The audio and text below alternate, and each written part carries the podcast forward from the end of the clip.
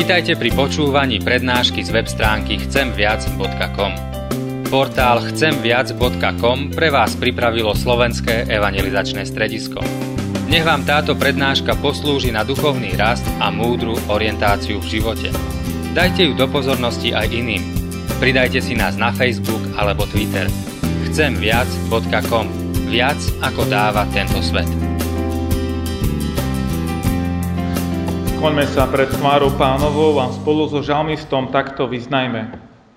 Výklad tvojich slov osvecuje a prostých robí rozumnými. Roztváram ústa a dychtím, lebo túžim po tvojich príkazoch.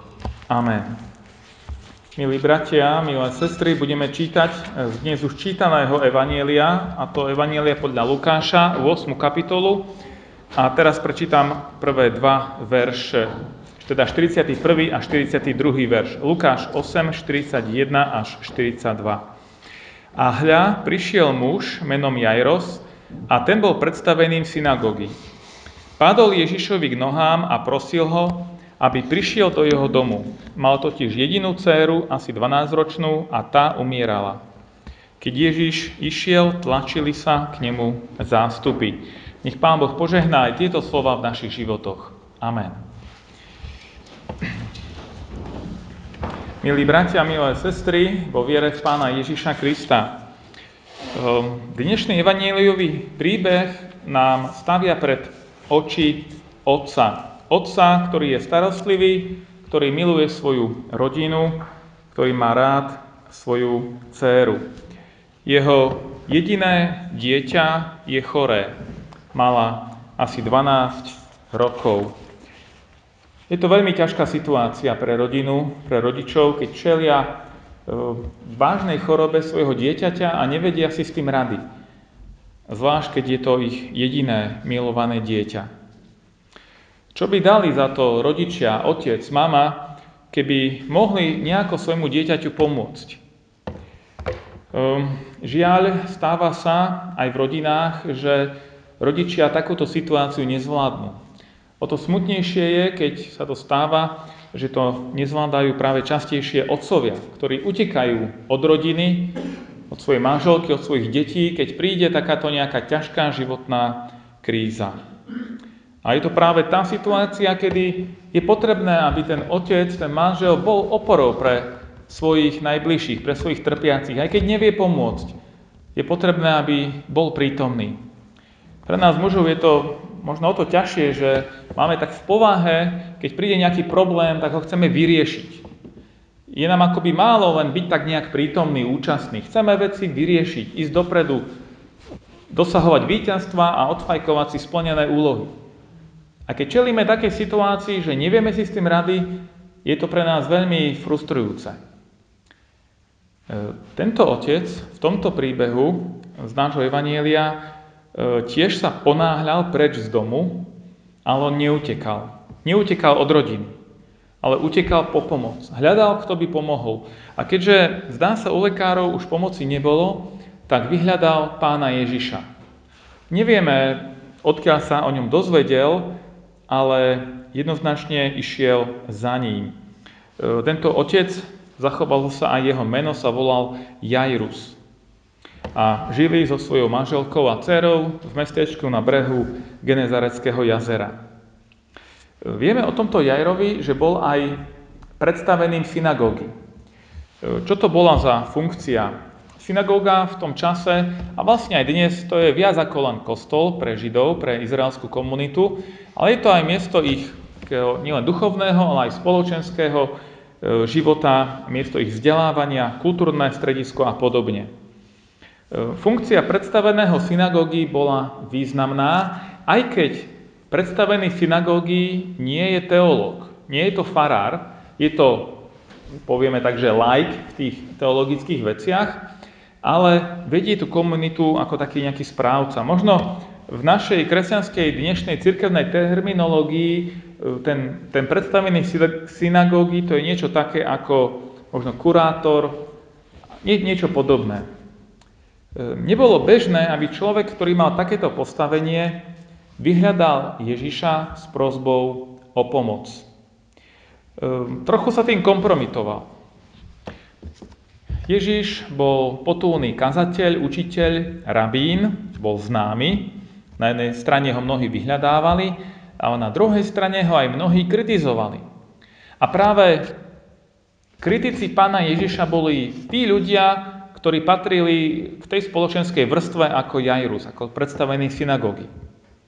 Vedúci izraelského národa, toho duchovného života, to boli najväčší kritici pána Ježiša. Samozrejme, bolo to aj opačne, často pán Ježiš kritizoval práve aj ich dvojtvárnu nábožnosť. Tak keď Jairus išiel za pánom Ježišom, prekročil tým aj takú istú hranicu toho, čo je spoločensky vhodné a priateľné. Šťastím je, že Jairus si vybral správne. Šiel za pánom Ježišom, nie za nejakým pochybným liečiteľom. Nevieme, možno Jairus videl Ježišovi toho liečiteľa, prednajmenšom na začiatku, nevieme. E, vieme veľmi málo o jeho viere. Ale e, tu chcem povedať niečo praktické a dôležité všetkým otcom, mamám, ktorí tu ste, či starší, či mladší, možno starým rodičom, alebo aj mladým, ktorí raz, keď Pán Boh dá, budú rodičmi, že ak aj nevieme, kam ísť, ak pôjdeme za Pánom Ježišom, tak sa nikdy nepomýlime.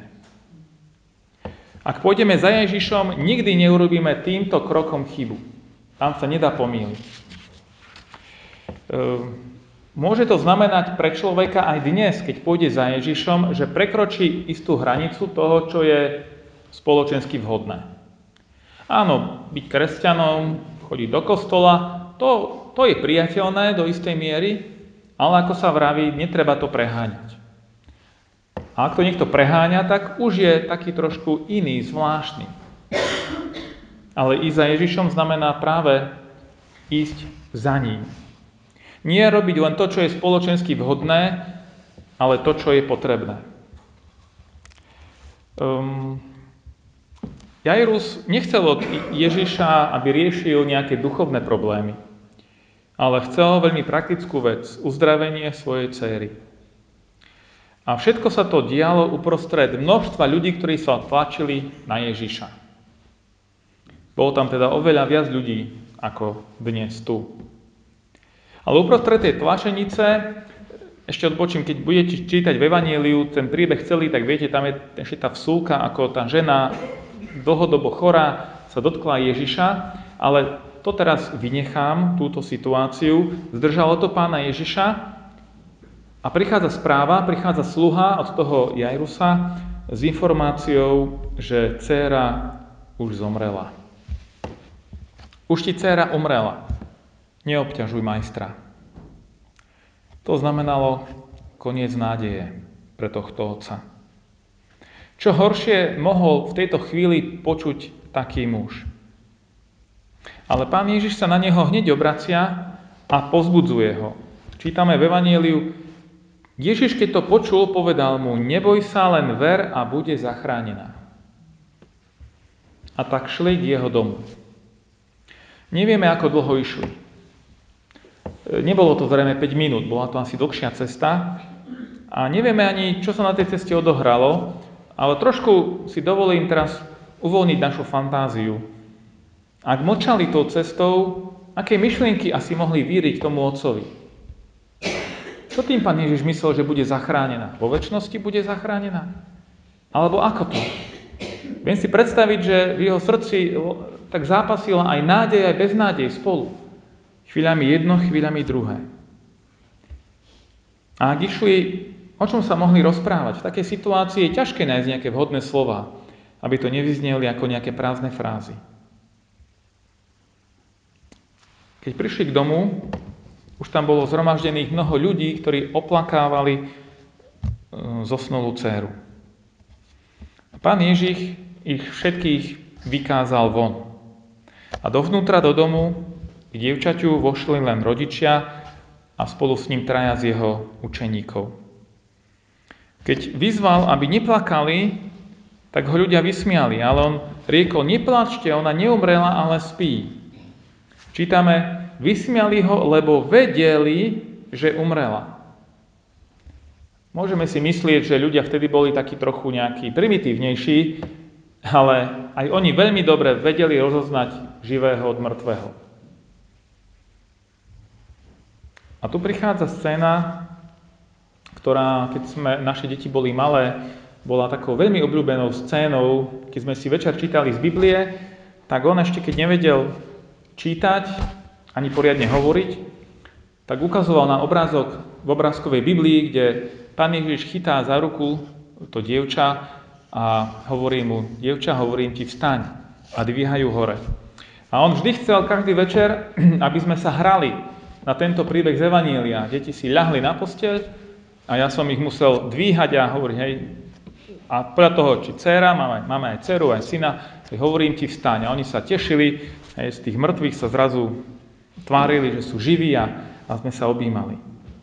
Bola to možno hra, ale bolo to sprítomňovanie tohto príbehu a tej hlbokej myšlienky, ktorá v tom je, že niekto, kto bol mŕtvý, stratený, zrazu sa vrátil naspäť a všetci sa môžeme radovať, že on žije. A toto sa stalo. Pán Ježiš povedal aj tomuto dievčaťu, dieťa, staň. A toto bola tá záchrana, tá častná záchrana, ktorú Pán Ježiš priniesol do tejto rodiny. Aj takýto zázrak môže urobiť Pán Ježiš. On vracia aj nádej, ktorá sa stratila. Vracia k životu to, čo je mŕtve. V tejto chvíli, alebo v tejto súvislosti mi prichádza na myseľ iné podobenstvo, teda nie príbeh e, reálny, ale podobenstvo, ktoré hovoril pán Ježiš o otcovi, ktorému sa vrátil stratený marnotratný syn. A keď sa vrátil, otec povedal jeho bratovi, tento tvoj brat bol mŕtvý a ožil, bol stratený a našiel sa.